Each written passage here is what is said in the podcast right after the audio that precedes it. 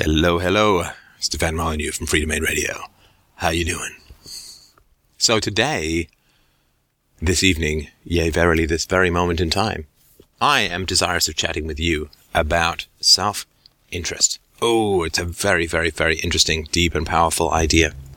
Rational self-interest is considered to be the foundation of non-collectivist philosophies, the um, Aristotelian, Lockean, objectivist branch of philosophy, where it is, you know, the individual benefit uh, uh, to yourself that your actions should be bent towards, and that sphere of benefit to the self should, of course, ideally include others around you, right? So if you uh, have a, a daughter who really wants to play with daddy, uh, and you really want to go and play World of Warcraft, uh, hopefully uh, your the, the, happiness of your daughter is going to be included in your sphere of, of, of sort of satisfying your own interests, and you will forego the World of Warcraft for the world of childcraft uh, or being a parent.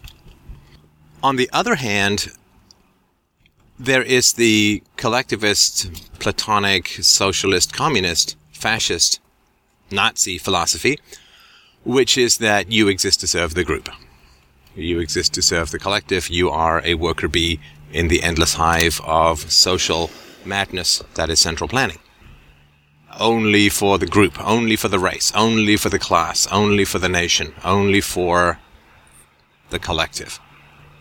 Now, of course, since there is no such thing as a collective or a race or a nation that has a voice, it turns out in the usual switcheroo that you are told to obey or serve an abstraction. That abstraction, yea, verily has no voice, and therefore you end up serving whoever it is who claims to be the voice of that collective, right? The Fuhrer in Nazism, uh, the government in, in communism, the government in just about every other thing, whoever is the spokesperson for the race or the nation or whatever, that is who you end up serving, but your natural rebellion against serving a mere individual is diffused and bypassed by the creation of a magical universal deity called the collective. And this is, of course, also true in the realm of religion.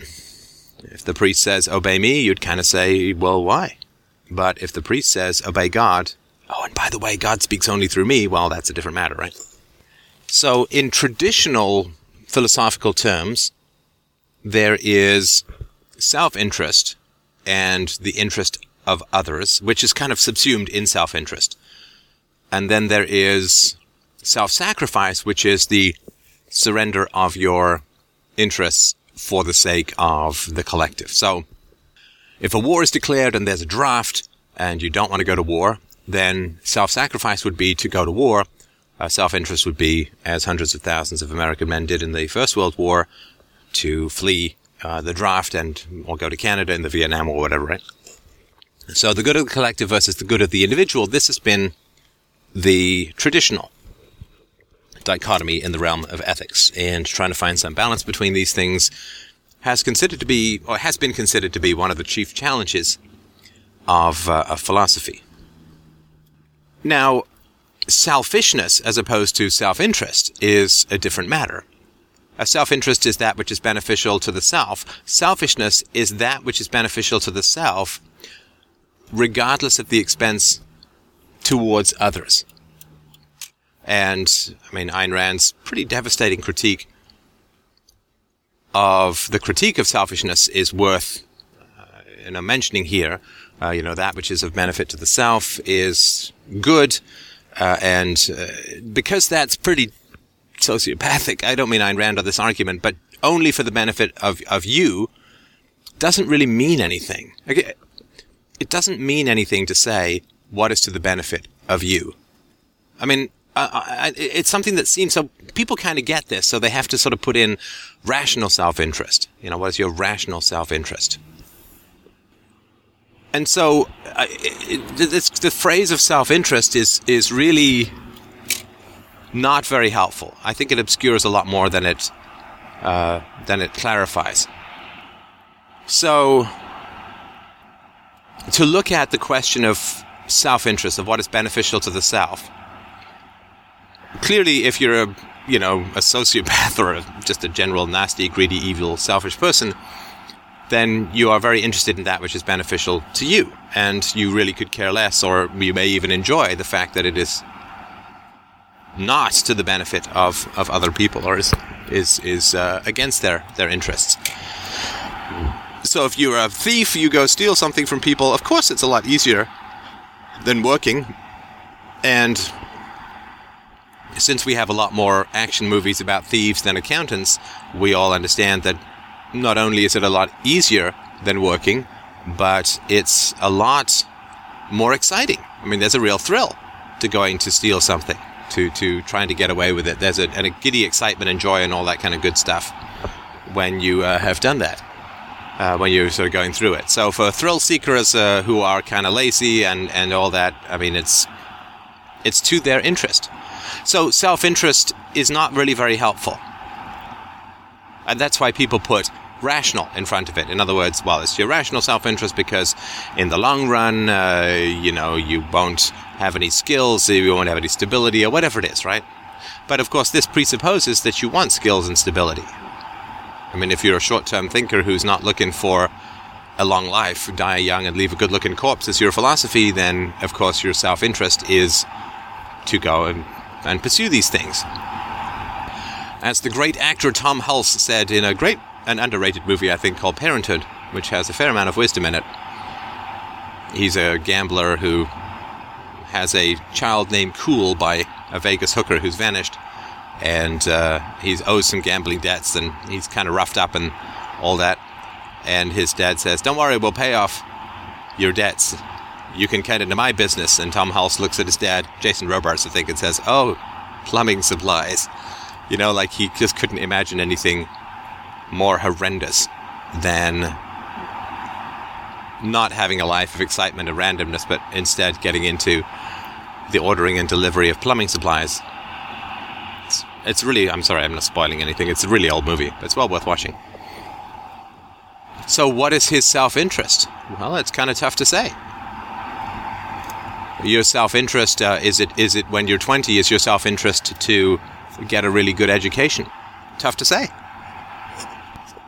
certainly not if you're not too bright no it's not in particular good to try and get a good education it's going to be a huge waste right i think it's only a third of people who start college actually end up getting their degree because the standards have been lowered so much because of artificially uh, cheap student loans and subsidies and all that so is it in your interest to go and get a good education? Well, no.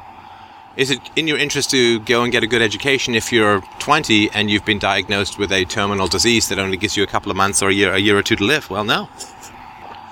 It's really not. Is it in your interest to go back and get to get a good education if you're 90 and you're looking at trying to get a PhD, which will take you 10 to 15 years? Well, not really. So, is it is it in your best interest to procrastinate? Well, yeah, sometimes. Sometimes it is. Because procrastination pays off. Hard work might pay off later, as the saying goes, but procrastination always pays off now.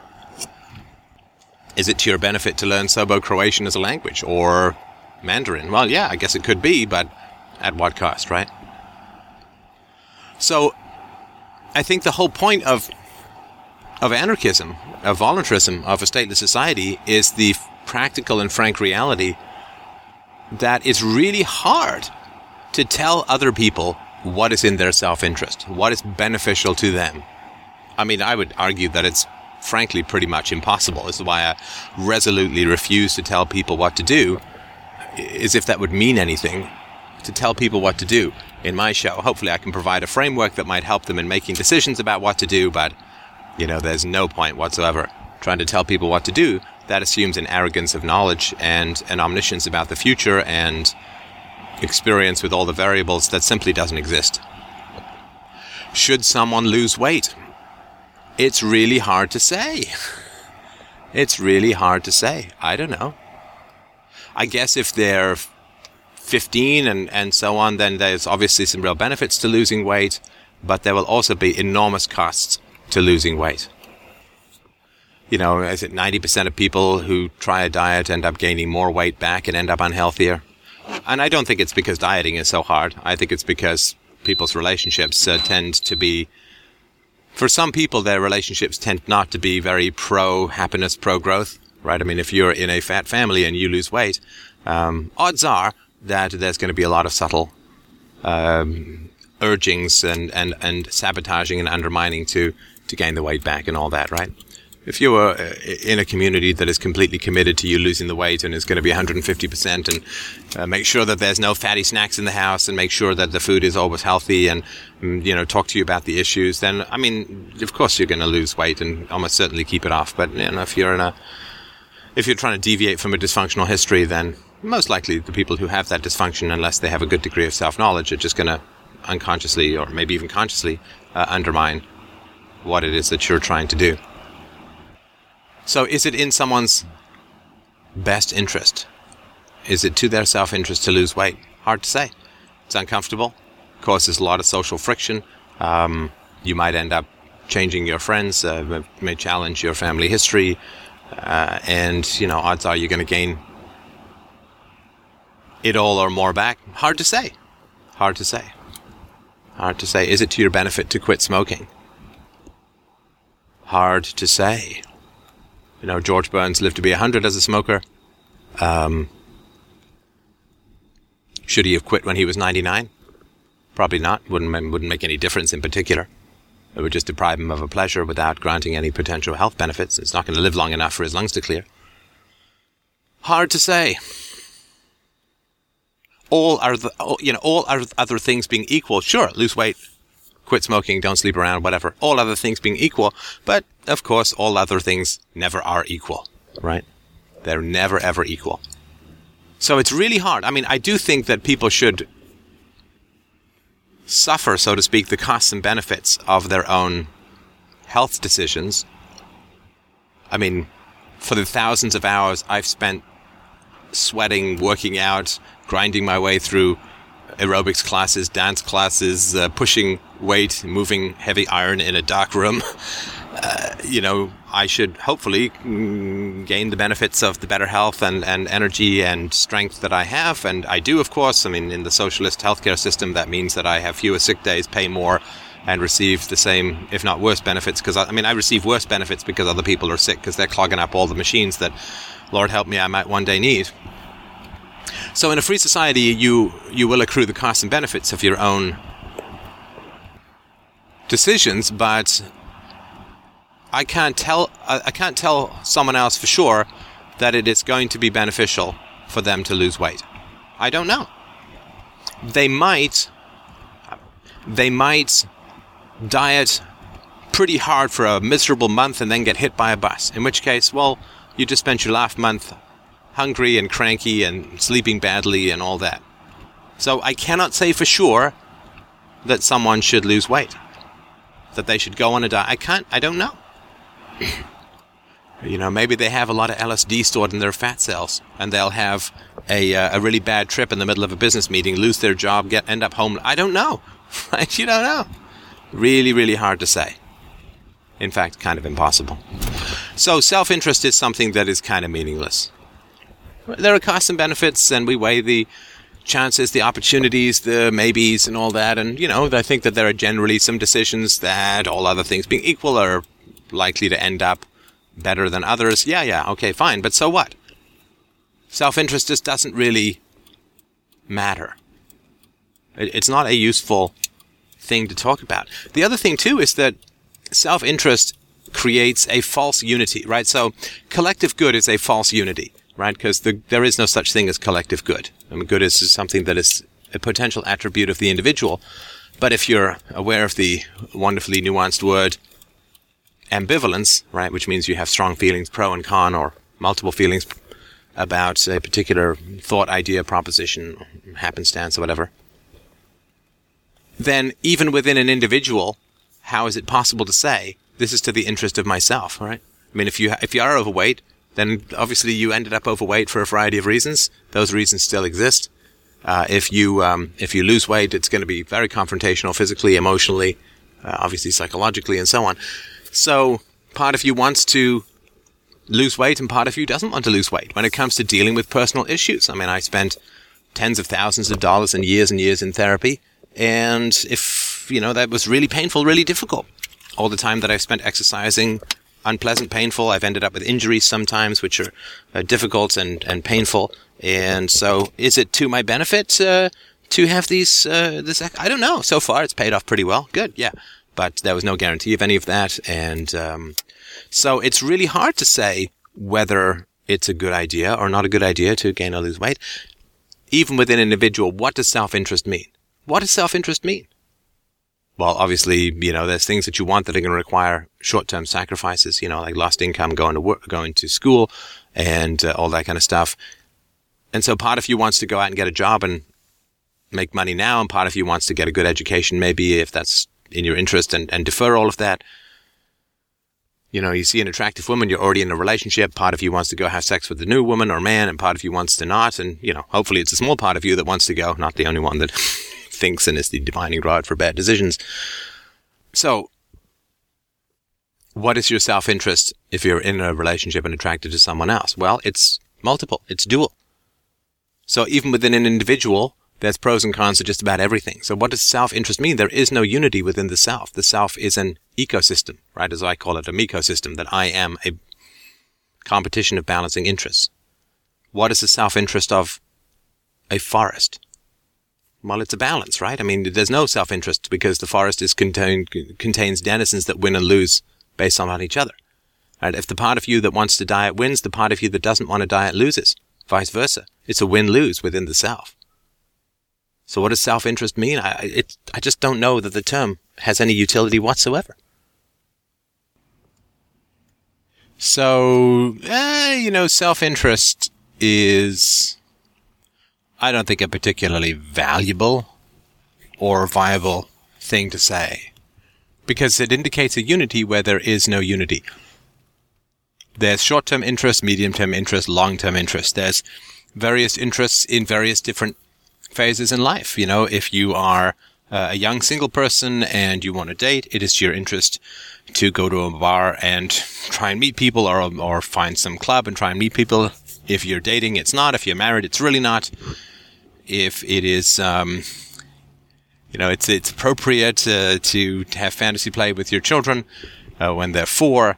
I just spent like two hours today pretending to rescue kittens from Smaug, the kitten stealing dragon with my daughter. Um, but if you do that without a child around, it's really not the height of mental health. So, I don't know. I don't know what self-interest really means. I, I, it, to me, it's just another one of these words like rights that, that almost creates more problems than it pretends to solve. So, I think where it comes from is the desperate need to sell virtue. And that's a big problem for for philosophers, for moralists. How the hell do you sell virtue? It's a toughie. It's a toughie. Virtue is one of these things that is not particularly in your self interest in a corrupt society. Right? So virtue is something that the more who practice it, the more beneficial it is. Conversely, of course, the fewer who practice it, the less beneficial it is.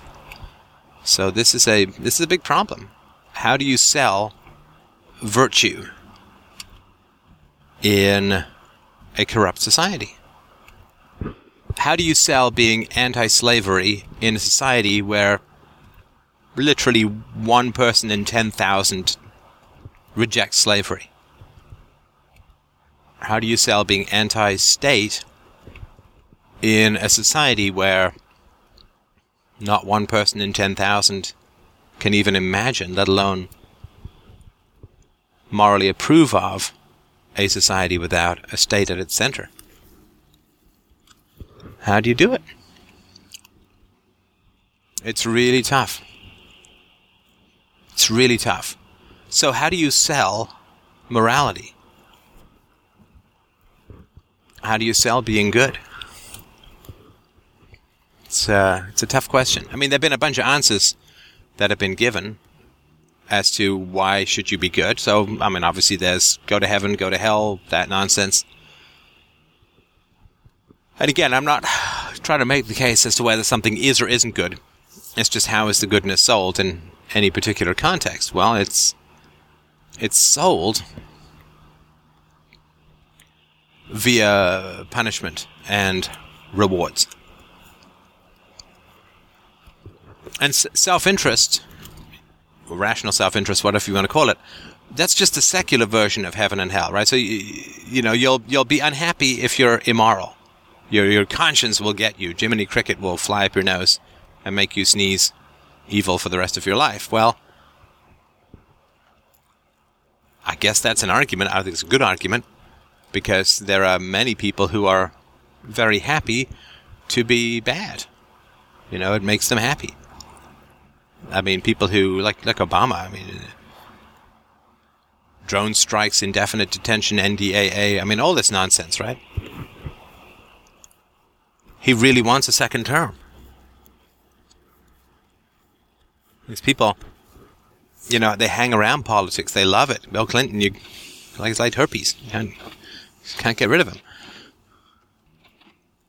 So there's lots of people who did some pretty seriously bad stuff all around. And they they want more. You know, power is a drug. Power, as Kissinger memorably said, is an aphrodisiac. Power thrills. Power commands. Power gathers resources. It's like, it was like humor. I mean, Woody Allen, uh, you know, is 98 pounds of strangely triangular, bushy haired, can't see neuroses and has had uh, access to the most beautiful women, some of the most beautiful women in the world, because of course he's funny and creative and all that, right? That which is excellent for reproductive success, uh, singing, public speaking, um, martial skill, uh, coldness, uh, the the capacity to have so little empathy that you will rape uh, out of pleasure these tragically are, well, it's hard to say tragically, I mean, it just is what it is, right? But these are conducive to reproductive success and uh, eloquence uh, because you can gain a lot of resources with the thieving snares of language. Uh, eloquence is something that is bred for success. You know, it, it uh, is selected for success in the reproductive sphere. brutality, eloquence, uh, backstabbing, political power, intrigue, and all of this, uh, and outright murder and rape, these things are selected for success. So it's kind of hard to say, well, what you should do, you see, is not not do any bad things because it will make you feel bad. Well, if a lot of the things that made you feel bad, sort of quote made you feel bad, were in fact advantageous, from an evolutionary standpoint, right? Selected the genes selected, right? The genes for brutality, the, the genes. I'm using the word. I'm I'm a big one for nurture over nature, but if you'll forgive me, the potentiality for the adaptation of the genes to a brutal environment responding to brutality in the sort of epigenetics phenomenon, right? But so forgive my shorthand. Uh, I hope this um, this makes sense. Just it's a mouthful every single time. So so if there was evolutionarily advantageous behavior that was immoral. And because it was immoral, it would make people feel bad, then that would really tilt the tail, tilt the scale in favor of those who didn't feel bad for these things, right? So rape is obviously immoral, and if rape made everyone feel really bad, but one guy was born who didn't feel bad raping, in fact, really liked it, then his genes would, in a warlike environment, of course, he would try and provoke war because of that, then uh, his genes would then spread, right? I mean, a fair amount of human society and human structure is all around around provoking the conditions for your genes to flourish, right? So if your genes are uh, warlike and and all that, then you will try to provoke situations in which your genes will flourish, right? So if you are a sort of rape based survival, like rape based strategist for your genetic reproduction, then you will try to provoke situations in which rape is going to be more commonplace, you know, like war and, and so on. So I don't see how just evolutionary biology could possibly coincide with the good and evil of a good conscience and a bad conscience. Because not having a conscience is, under certain conditions, far more valuable evolutionarily than having a conscience, right? If you're in a situation of war and chaos and famine and so on, then not having empathy, imposing your will, taking by force, uh, raping, pillaging, murdering, you name it, I would imagine is going to be significantly advantageous from an evolutionary standpoint.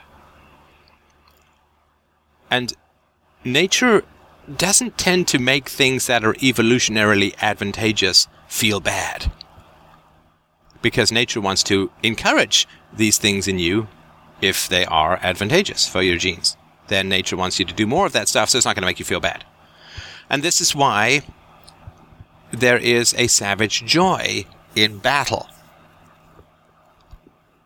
and, and hunting and war and even in rape and so on. I mean, there's a, a savage joy in it. And not to put too much weight on the men, because of course it's impossible for, I mean, outside of rape, it's impossible for these genes to be transmitted without women choosing these men. In a time of aggression, which is more than just war, I mean, we live in a time of significant aggression at the moment, even though it's not direct warfare, right? I mean, the, the, the feeding frenzy of resource consumption that characterizes a late stage interspecies self predatory democracy is clearly quite aggressive, but it's not directly violent. It's sort of cat burglar violence, so to speak, in that it steals mostly from the unborn and the disenfranchised. So, to get resources in a public sector union, you have to steal and, and all of that, but it's all very abstract and there's no direct mugging. You just get these benefits that are going to be paid off in 20 years when you retire or 10 years. And it's going to be mostly paid for through inflation of the money supply, debt, or increased taxes, and so on. So there is aggression, but because there is compliance and acceptance, there's not outright violence.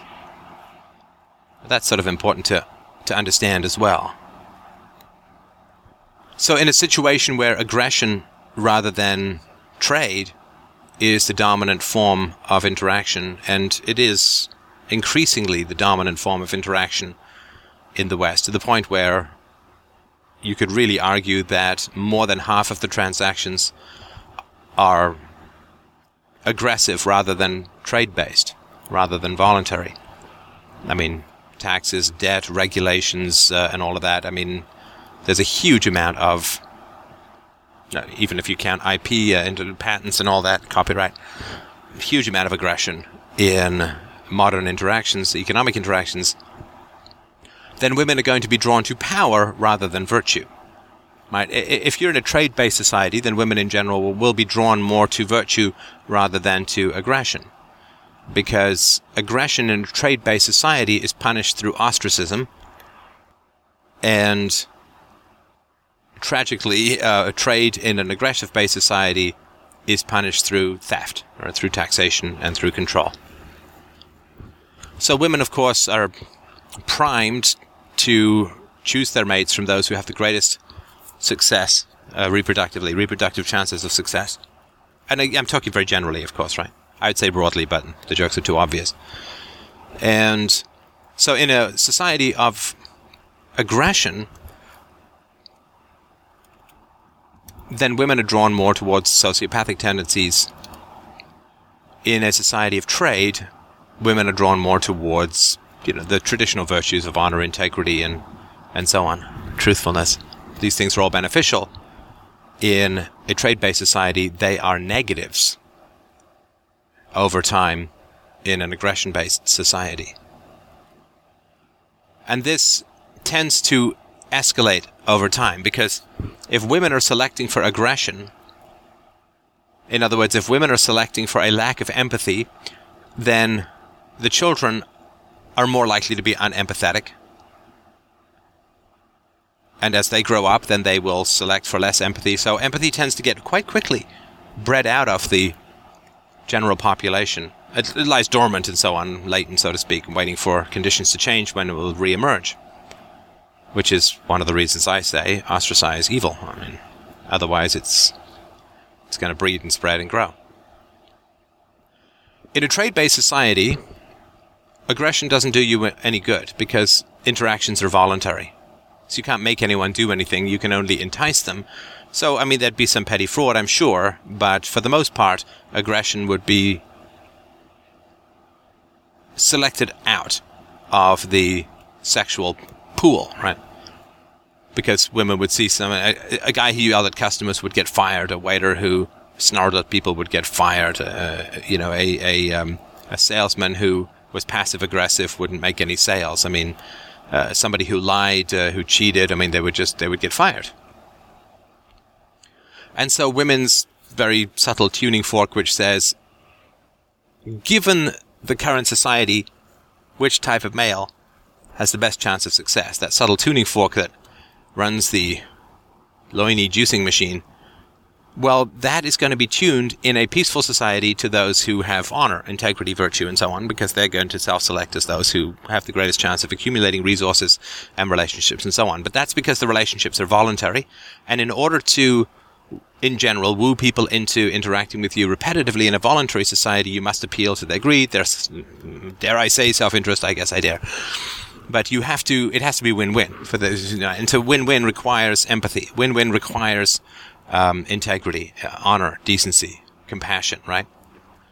I mean, the idea that if you know someone who's going to do business with you again, or you want them to do business with you again, then overcharging them is not a good idea. Right? Whereas if it's someone you're never going to do business again, again, overcharging with them is not such a great idea because if they find out about it, then they'll they won't do business with you again. They'll tell other people, "Oh, this guy overcharged me and didn't even tell me or whatever." But if they're just passing through, who cares, right? And so, a voluntary society changes the gene pool. This is really my argument. It changes, and by gene pool again, I don't mean the stuff you're born with. I mean because that's all just not most of its potentiality when it comes to personality, but it changes the gene pool because the epigenetics come into play. Women select, like, so if you go from a, a, an aggressive to a voluntary society, a violence to a voluntary society, coercive to negotiating society, a statist to an anarchist society, then aggressive, dominant, typical silverback alpha male jerkazoids will not be appealing to women because they'll go, okay, well, this guy got fired like five times last year. He obviously can't hold down a job. Uh, nobody likes him. Uh, he's got no friends. Uh, his you know, family doesn't want to have anything to do with him. So, so she looks at that and say, okay, well, he's not going to be able to get me enough resources to raise kids, and there's not enough of a community there to help me raise my children. So that's bad. So you know, she might have a fling with him, but she's going to make that, make sure that diaphragm is you know, snugger than a, a used modeling paint bottle. I say that as reference to Izzy and I have been building model airplanes. Could not open, could not open that paint jar today. And so there, the, the, the, what we want, of course, is for women to be attracted to virtue. But in order to have that, it's, it's a catch-22, right? Women will be attracted to virtue when there's a peaceful society. But because we're in an increasingly aggressive society, women are decreasingly attracted to virtue and more increasingly attracted to aggression. Now, the only thing that's made this even possible to turn around is the fact that the greatest predation that is possible is possible through morality. Through, through convincing people that something is virtuous, you could steal from them the most, right? And so because aggression has found its greatest weapon in morality, all aggressive people have adapted themselves to make moral claims, which means universal claims, which means philosophy. And so it's like it's like Sauron's ring, right? I mean, they have poured so much of their energy into this ring of power called morality that if they gain hold of that, they can rule the world and so on. But if it is, if that ring is destroyed, they are destroyed with it. Right? The, the level of predation possible through convincing people that evil is good and good is evil is staggering. It's infinitely larger almost than you could get any other way.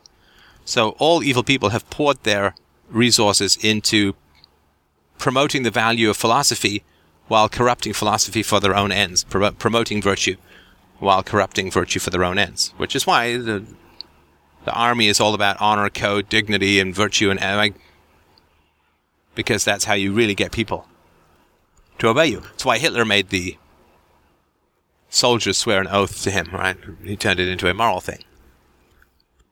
And so, if we are willing to actually take back philosophy, which is the most peaceful and powerful and permanent revolution that is possible, everyone thinks like a revolution is about, I don't know, taking up arms and nonsense like that. Well, that's ridiculous. And We don't need to. But most people would rather choose to be dead than have integrity. I mean, the, the draft shows that, right? And the lack of willingness to ostracize in the libertarian community also shows that. Would rather suffer catastrophic losses of freedoms and incomes rather than act with integrity according to the values that are proclaimed. I mean, this is it's tragic, but it's an empirical fact that uh, anybody who looks at things clearly has to accept. So, the job of turning things around is going to be that of philosophers, that of, of people acting with integrity, and to promote ethics, to promote UPB, to, to, to accept the universalization that is the essence of the power of ethics, and then to simply expand and extend that to not even its logical conclusion, but to the conclusion that is claimed already, which is that the propositions are ethical because they're universal. Right, thou shalt not steal. Oh, that means no taxation. The most peaceful revolution is integrity, is accepting as universal that which is claimed to be universal.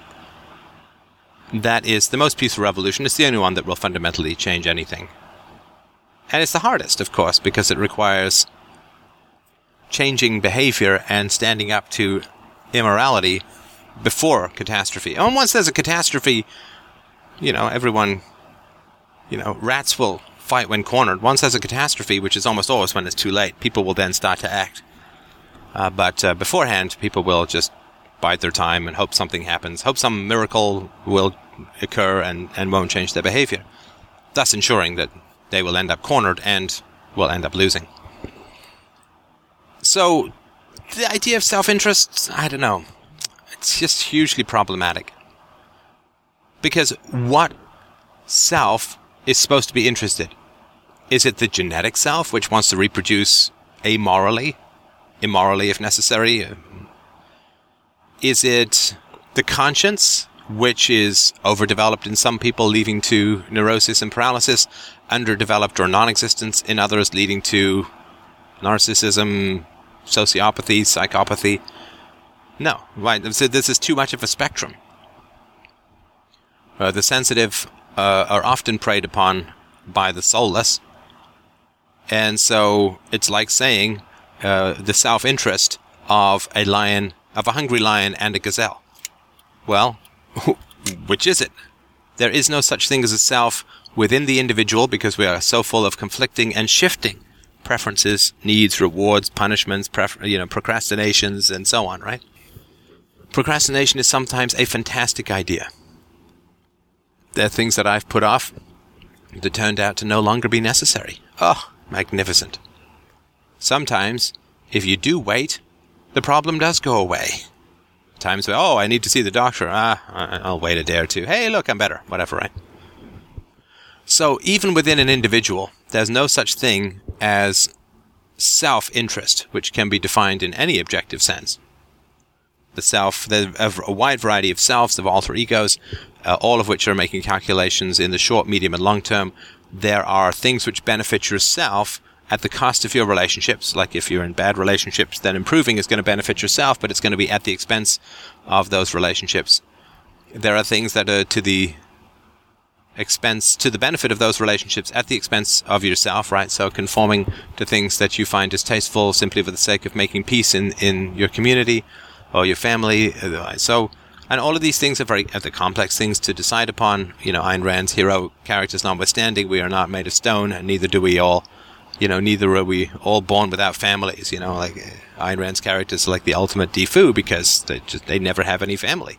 Howard Roark's got no family. Um, John Galt has no family, and and so on. Anyway, so and and the villains too often, but we can't talk about self-interest even within an individual. There's too much complexity, too much changes. Can we talk about self interest in a community? Well, of course not. Because human beings prey on each other. We have predators, we have prey, we have the bystanders, we have the enablers, right? Right. The, the bullies play, prey upon the weak, and the majority of people look aside. And some enable the bullies by provoking them, and some will make mild shows of resistance to satisfy their own conscience, but not with the goal of escalating until the bullies are ejected or evicted. Of course not, right? Uh, libertarianism has lots of bullies in the movement, and I mean, who, who does anything about it? Not many people, to say the least. So, you can't talk about self interest in any universal sense. Again, it's like talking about the self interest of crocodiles in a river and the self interest of the zebras crossing the river as if they are the same thing. Right? Well, no. It's the it's to the genetic quote rational self-interest of the crocodiles to eat the zebras. So zebras, it's the interest of the zebras to not be eaten. There is no commonality of their self-interest, and there's no commonality in the interest between the state and the citizens, and there's no commonality of interest between a farmer and his livestock. But I repeat myself, there's no commonality of interest between predator and prey, and so self-interest is a term that is just so out of place. I mean, you can say something, you know, eh, like in biological terms, you could say something as loosey and goosey as it is to the self-interest of each organism that its genes reproduce as effectively and efficiently as possible. I mean, I mean, all that's so useless, right? That has nothing to do with morality. You could say of people it is to their self-interest to gather as many resources for as long a period of time as they can. But that doesn't have anything to do with morality. I mean, if you steal and keep a a car, then you have added to your resources for a long period of time and at minimal cost. Uh, it doesn't. as soon as you start talking about self-interest, you have to reduce it to a base biological standard that is common to all creatures, and therefore has nothing to do with ethics or claims of virtue or anything like that. But the moment you start start to try to tie self-interest into virtue, well, you have a you have a huge problem. In fact, it's not a huge problem; it's an impossibility. There's too many conflicts the individual, too many conflicts within society. Self-interest doesn't mean anything. And self-interest in a society that doesn't practice ostracism is entirely different from self-interest in a society that does practice ostracism. So let's finish up this chat, and thanks for your patience. Let's finish up this chat with the question of ostracism. People freak out a little bit about ostracism like it's some weirdly foreign thing. But ostracism, which is simply the act of nothing. It's the act of not doing anything. It's it's the action of inaction. Uh, that's all ostracism is. First thing to understand is that ostracism, which is obviously not interacting with someone, ostracism is almost without exception the universal attitude of mankind. Uh, like we think ostracism is shunning someone actively, like driving in front of their house and, and honking their horn till they look and then sticking your nose in the air or shouting into a youthful karaoke microphone, I'll be back for you later. And it's not. Ostracism is not interacting with someone. And it is almost the universal attitude of mankind. I ostracize all other women as sexual partners. Right? I don't care if you olive oil soaked hussies continue to throw yourselves at me, uh, I am loyal to my wife. So I'm ostracizing all other women. I bought a coffee today. I am therefore ostracizing every other human being who could have sold me anything for that dollar. Dollar fifty. Do you see, ostracism is almost, almost universal. You know, when you're having sex with someone, generally you're not having sex with anyone else in the known universe. When you're sleeping, you're not chatting with anyone in the known universe. Everything you, like if you take a job, you are rejecting every other job that you can possibly take until you quit. By listening to this, you are ostracizing every other form of media known to mankind. God bless you. I mean, with the exception of the fellow who likes to play Civilization 5 with the music turned off and my voice yammering in his ear. Hope it helps. Really do. So, ostracism is the natural state of mankind. Inertia. Not interacting with someone. In a sense, refusing to interact with someone. When I turn in to go to sleep, I am ostracizing everyone on Skype. I am not, like, people can ping me and I'm just going to ignore them. I am ostracizing everyone. And one of the great things about ostracism is that it can only be interrupted with the perception of a win win negotiation. And I'm just going to say with a win win negotiation because, I mean, forget buyer's remorse and again, just please understand that that's sort of what I mean. Yes, it could change after the fact, but you have to believe that it's a win win negotiation in order to change your behavior. So, in a voluntary relationship, in a voluntary society, the endless and almost universal ostracism of every single human being's every waking moment. You know, if I'm eating a muffin, I'm automatically ostracizing every other piece of food and every other activity I could be doing at the moment. You understand? I'm shunning them. And so, to interrupt ostracism, you have to perceive a win win negotiation, right? So, um, I think about a little over a year ago, my, uh, our TV started showing funny colors, and so we decided to cease our ostracism of television manufacturers and to go and and we we bought a TV, and we broke our ostracism. We didn't buy anything else with the money we could have bought from that TV because we're not the government, can't print randomly at will. And so we really did cease our ostracism, and now we have resumed our ostracism, and hopefully will continue resuming our ostracism of all television, manu- television manufacturers for another 10 or 15 years. And so, if I was forced to buy a TV every year, that's different, right? So there was a government mandate that said you had, you, had, you know, we're going to tax you and we're going to send you a TV every year. I mean, in other words, if you were kind of in a situation of TVs as the British people are in the situation of TV licensing, right? You have to pay. Then that would be a very different situation.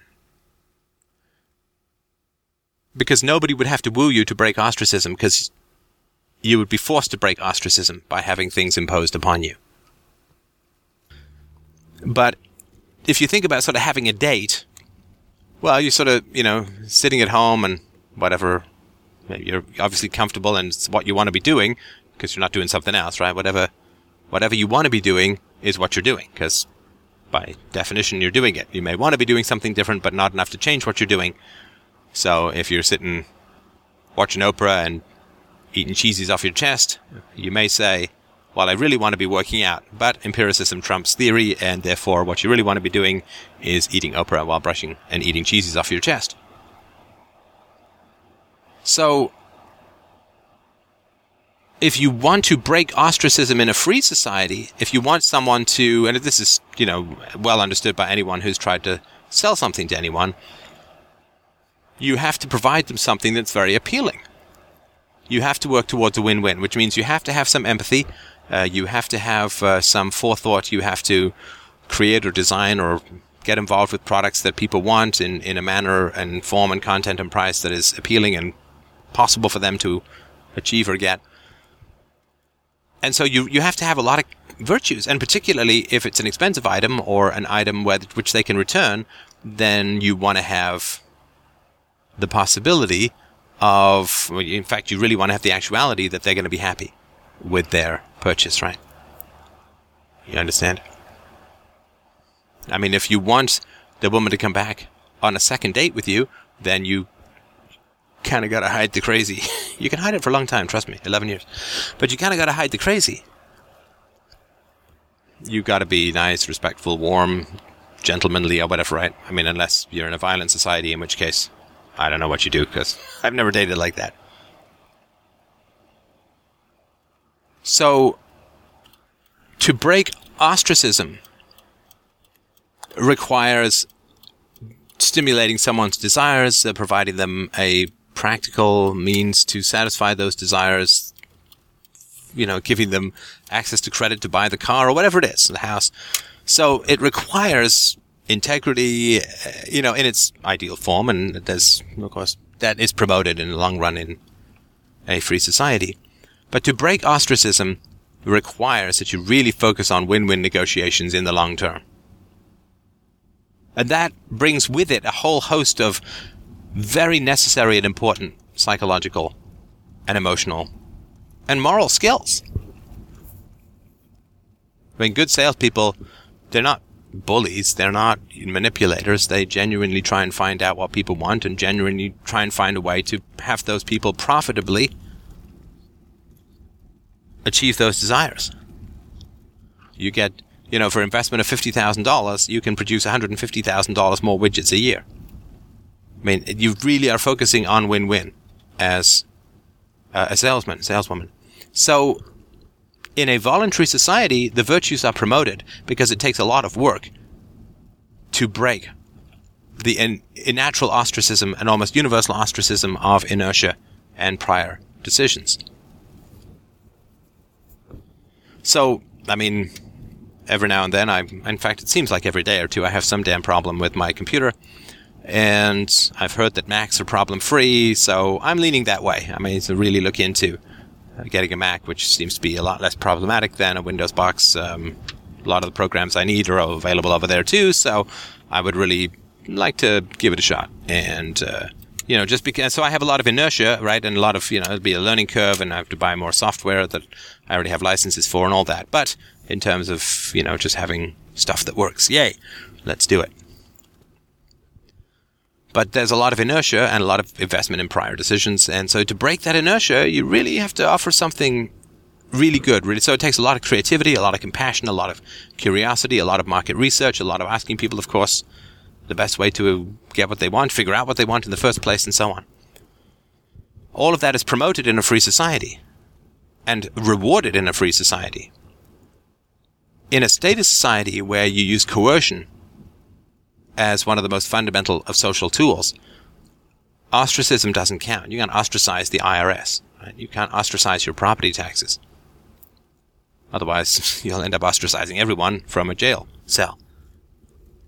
So, ostracism is a really, really important thing. It's not weird, it's not alien, it's not monstrous a, divorce is ostracism. I mean, that's not weird. That's depressingly common.